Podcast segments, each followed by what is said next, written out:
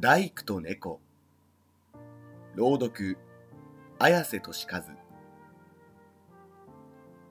昔々江戸の神田に佐助という大工が住んでおりました。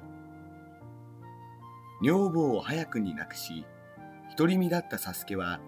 一匹の猫を飼っており玉と名付けたその猫をとても可愛がっておりました。佐助は毎朝仕事に出かけるときは、タマに一日分の食事を用意してやり、タマも夕方になると、土産の魚を買って帰ってくるサスケを迎えに行き、サスケとタマは互いを支え合うように暮らしておりました。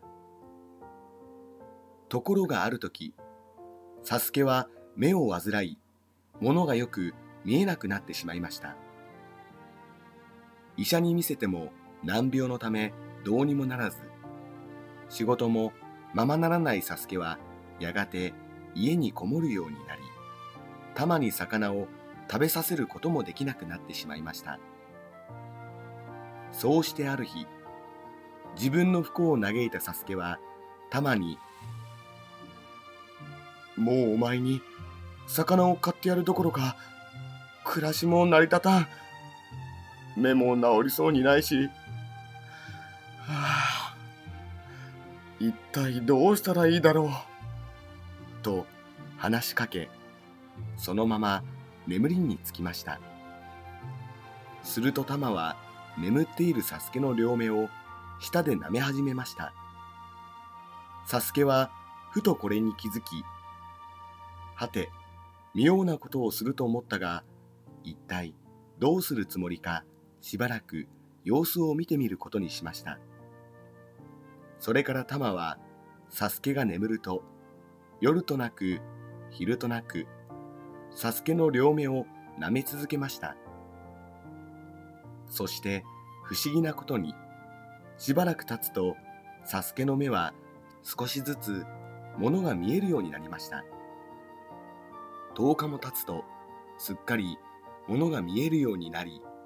サスケは嬉しさで舞い上がり、目が治ったことをタマと喜び合いました。サスケはすぐに仕事場に戻ると、その日はお祝いのためにタマにたくさんの魚を買って帰りました。しかし、サスケの目が治ったのとちょうど同じ頃に、タマの目はすっかり見えなくなっており、サスケが帰ってきた時には、タマの姿はどこにもなく、それきりタマの姿を見ることは二度とありませんでした。その後、サスケは大工の腕を上げ、ついには江戸でも評判の大工の長になりました。それでもサスケは玉のことを決して忘れることはなく、毎日魚を買って帰ると仏壇に備えては昔のように玉に話しかけたそうな。